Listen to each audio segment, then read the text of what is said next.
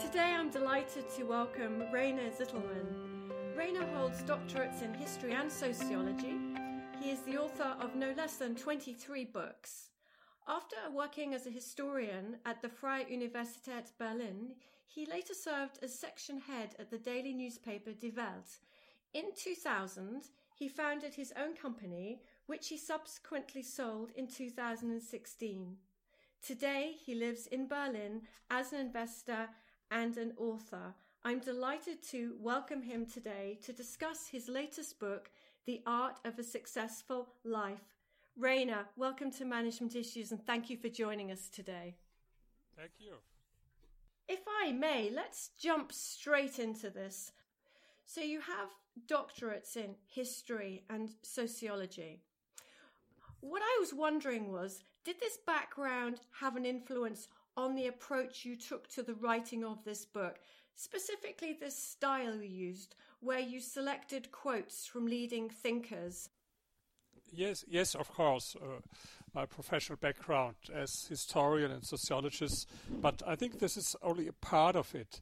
Uh, I think it is more important that I have done many very different things in life. You know, for example, I was also an entrepreneur and investor, and so I think we can learn something from very different people, not only from philosophers or scholars, uh, but also from entrepreneurs, investors, athletes, and so on. And that's why in the book you can find uh, maybe for some people uh, strange selection because you find uh, uh, Cicero or Goethe or Nietzsche or philosophers on the one hand and uh, investors like Warren Buffett or Charlie Munger or even people like Arnold Schwarzenegger uh, on the other hand. But uh, I think this is in a way a reflection of my personal background having done so many different things in my life and i think we can learn from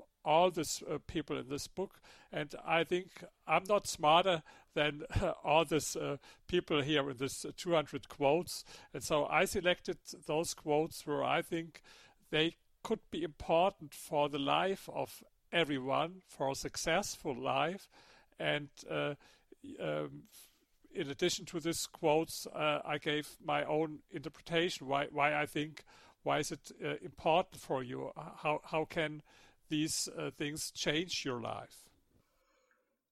Yes, indeed, and it was quite remarkable the diversity of the different quotes that you chose.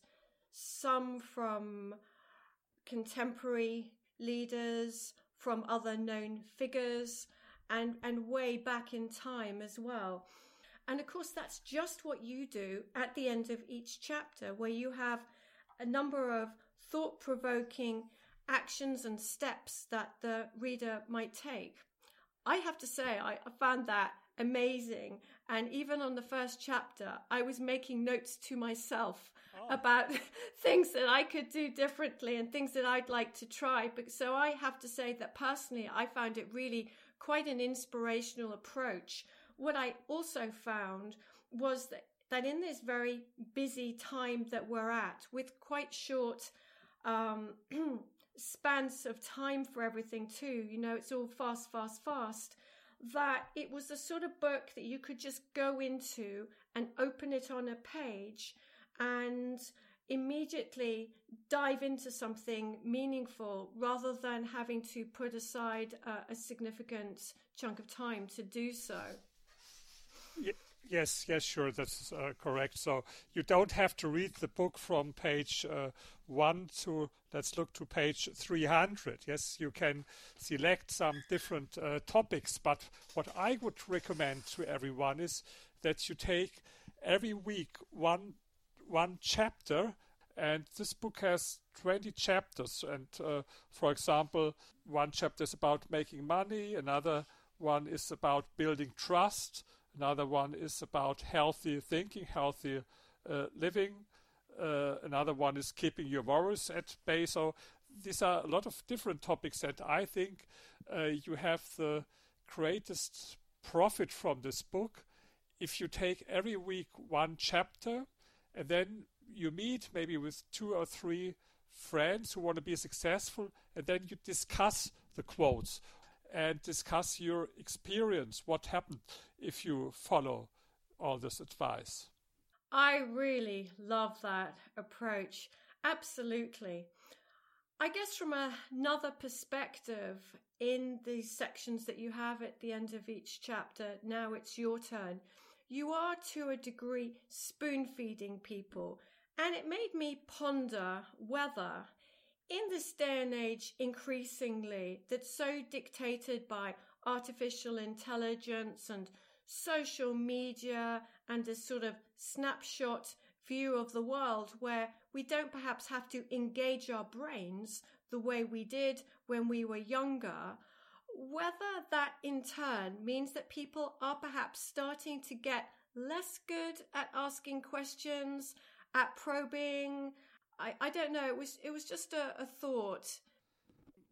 I don't know if it's true because um, for intelligence people, the internet and social media is a help. They, they, they even learn to ask more and better questions. But of course, you're correct. Stupid people, on the other hand, who do not know how to research or uh, who are incapable of evaluating the quality of sources, um, they believe uh, that they will find quick answers uh, on the internet. And uh, often they trust even suspicious sources. And uh, you see the popularity of conspiracy theories today is uh, only one example.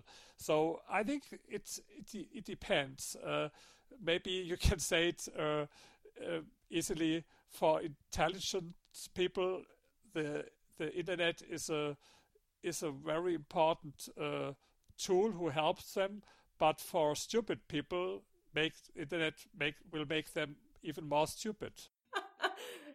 Rainer, you've written a lot on the topic of success, and of course, this is the title of your book as well, The Art of a Successful Life. Tell me, in this post COVID world where life has literally been turned upside down and inside out, what advice would you give to business leaders to help them to weather the storm ahead and transition not just through this, but potentially into a better place, a better space moving forward? The, the most important thing is um, that we, we cannot choose the situations and the external circumstances. But, and I think this is much more important, we can always decide how we react to these external circumstances even under the most difficult conditions, you can have a great life. Uh, if you read the book, you you found that I uh, often quoted uh, Stephen Hawking as an example, who was in a wheelchair and uh, suffered uh, from a, a, very incurable disease, and he, he could only communicate with a computer. But he had a great life. He traveled all continents, was a best-selling author, married twice, and uh, met the great and important people of this world, and uh, the external circumstances are not so important, but much more important is how how you react. And I have also one uh, quote. I, I, love this quote very much in the book. This quote is uh, "To hell with circumstances. I create opportunities. This is from Bruce Lee, the Hong Kong American uh, artist and uh, actor. And, and from psychological research, we know that losers see themselves always as victims of external circumstances and believe that their lives are governed by factors beyond their own control. But successful people, on the other hand, are far more likely to emphasize the things that they can influence and they, they, they can change and uh, they see themselves as the creators of their destiny. And this is uh, also true for uh, times like we have now uh, with uh, uh, coronavirus.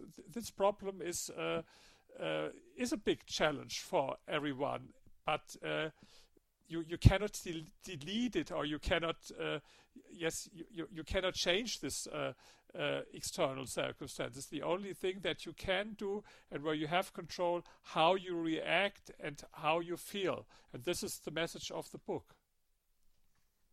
Thank you so much. That's very clear. And I was about to ask you what your favorite quote is, so thank you for sharing that too. Ah, I, I have another favorite quote, if you ask me. Ah, yes, yes. Yeah, I am. I will. What's your other favorite quote? Yes, my favorite quote uh, is uh, from Michelangelo, and this quote is uh, The greater danger for most of us lies not in setting our aim too high and falling short, but in setting our aim too low and achieving our mark. And I think this is very important.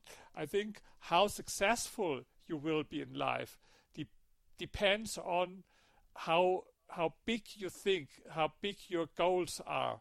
And most people that I know, they set themselves only very small uh, goals or even no goals. And I think this is so important because your goals are important for the direction what you do every day in your life. Every every day in your life, you have to make a lot of decisions. What should I do, and where should I go? And if you have no goal, and the bigger the goal is, the better it is, then you cannot reach anything in life. And even if you fail the goal, you will be maybe successful in a, in another way. I have another quote in this book by uh, the this uh, song from the Rolling Stones. You can't always get what you want, but if you try some time, you get what you need. So uh, this is very important as well because some people they don't set themselves goals because they have fear maybe I can't reach the goal. Maybe you cannot reach it, maybe, but then on the way to to reach out for your goal, uh, you will uh, you will get what you need, like the Rolling Stones said in this song. Oh my goodness, I so resonate with that. I remember my mother always saying that if you aim too high in life, it's okay because you'll come in a little bit lower, or rather, if you come in lower, it's still okay if you aim really high, which I think is uh, where you're coming from on this too. Uh, so if you only aim for what is perhaps expected of you and you come in less than that, then that's not very good at all. So always aim the very highest you can. Yes, uh, absolutely. We have our fantasy, and fantasy is very important. We can imagine things, and if you think about uh, children, uh, they usually they have uh, great goals for for their life, and later on, maybe adults tell them, "Oh, please be realistic and uh, don't go on with dreaming. And I was always a, a, dreamer in my life, and I think all successful people were were dreamers. And uh, uh, other people they, they they lose this ability to dream uh, throughout their life.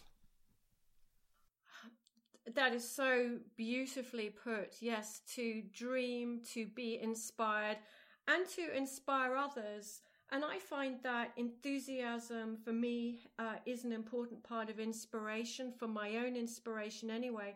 And I was struck by the quote from Augustine of Hippo, which is on page 191 of your book. So, Augustine of Hippo, who was a Roman African philosopher and theologian, the fire you want to ignite in others must first burn within you. And then it goes on.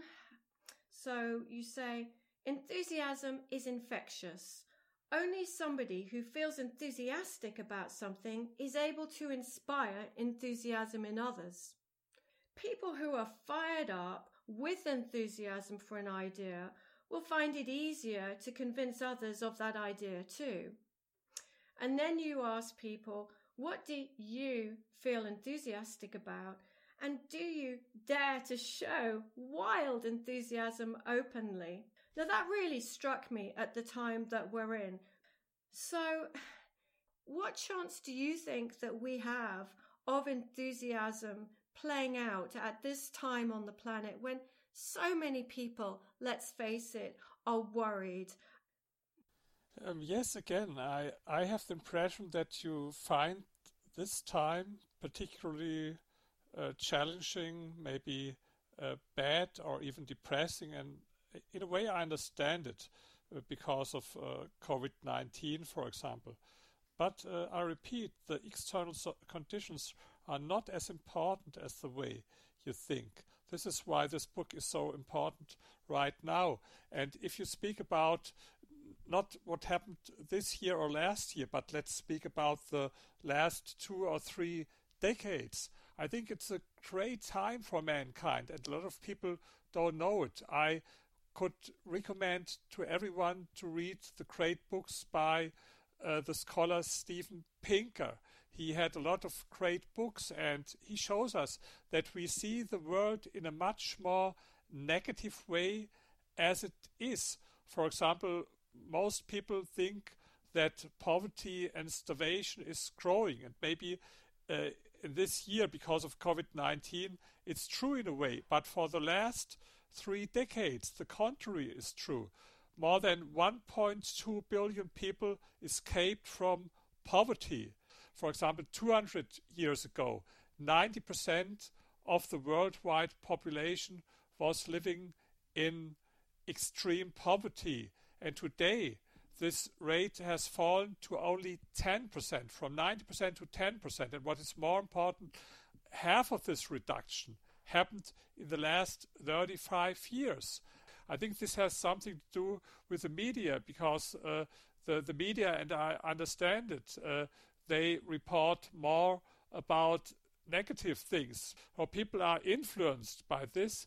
And but if you uh, dive a little bit deeper, then you see that uh, sure we have a lot of uh, uh, uh challenges uh, every day. And, every one of us knows so many things where, where, there are problems. But on the other hand, there are very positive developments. But much more important than this is, I, I would like to repeat it. You can't change all these external circumstances, whether they are good or whether they are bad. And the only thing that you can change is how you react and your own attitude. And this is the message of the book.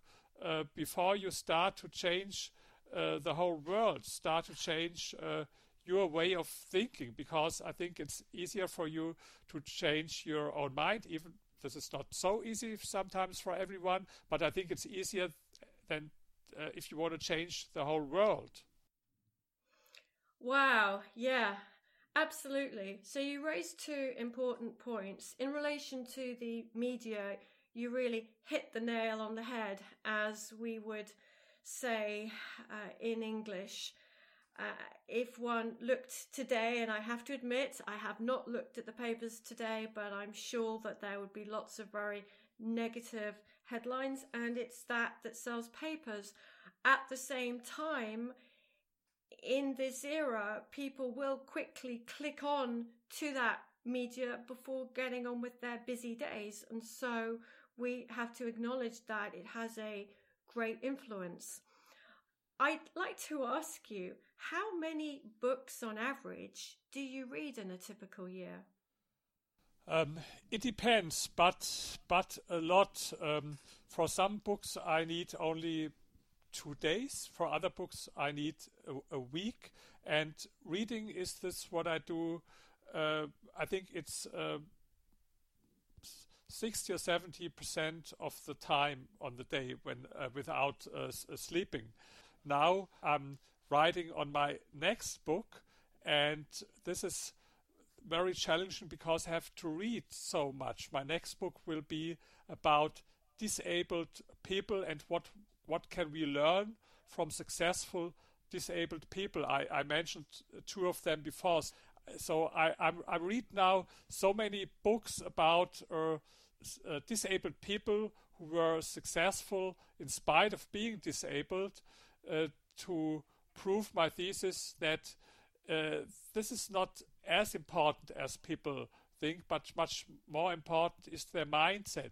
It gives me also a very positive spirit. And maybe if you think always only the whole day about these negative things that you can't change, or you take a book from someone who lived under very difficult circumstances, but he made his way in life and was happy and was successful. If in the moment, if you read this book, this will give you a positive spirit. Wow. Well, thank you for sharing that. And I can truly feel that inspiration. If I may, I just would like to go back to this question because I was quite amazed uh, when you were talking about how many books you read. You didn't actually give us a figure for a typical year. Can can you give us some sort of an idea? And I ask this in the context that many people today have not even read one single book for many years. So I'd like to contrast that with in an average year approximately how many books you might read. Oh, okay. I don't know exactly, but maybe it's between uh, 50 and 100 because I think it is one or two books a week that I read usually. For one, some books I need a little bit longer. If I have to read uh, 800 books with 800 pages, that's something different uh, than the book with uh, 150 pages. But I would guess on average it is between one and two books a week, and uh, this would this would equal 50 or 100 in a year. I I am speechless. That is so beyond the beyond amazing. And you know, I, I think it's sadly something that is is lost already uh, to to many people, but that we can rediscover. So perhaps I can just hand back to you is there anything you would like to share in relation to this point about the importance of books, of reaching out and discovering new and different information that is information that we seek, that we interpret, rather than information that is perhaps spoon fed to us from the media or other social media sources? Yes, I, I can. Um, if you read books, it means nothing else as sharing experience with other people, especially biographies. For example, the autobiography uh, by Arnold Schwarzenegger. The title is Total Recall. It's absolutely inspiring because he was so successful in different areas of life. First as a bodybuilder, then as a movie star, then as a, a politician. If you read books about these people, there two things will happen. First, you will learn something for your own life, and the next thing is, uh, I think you will feel better if you read these books. Uh, you feel much better as if you read only all this negative news that happens all over the in the world. Well, this is just so very true. And this is a great point to conclude what has been such a fun and inspirational chat with you. Rainer Zitelmann, thank you so much for joining us here on What Matters today. It was fantastic. Uh, I appreciate it. It was a pleasure for me to, to speak with you.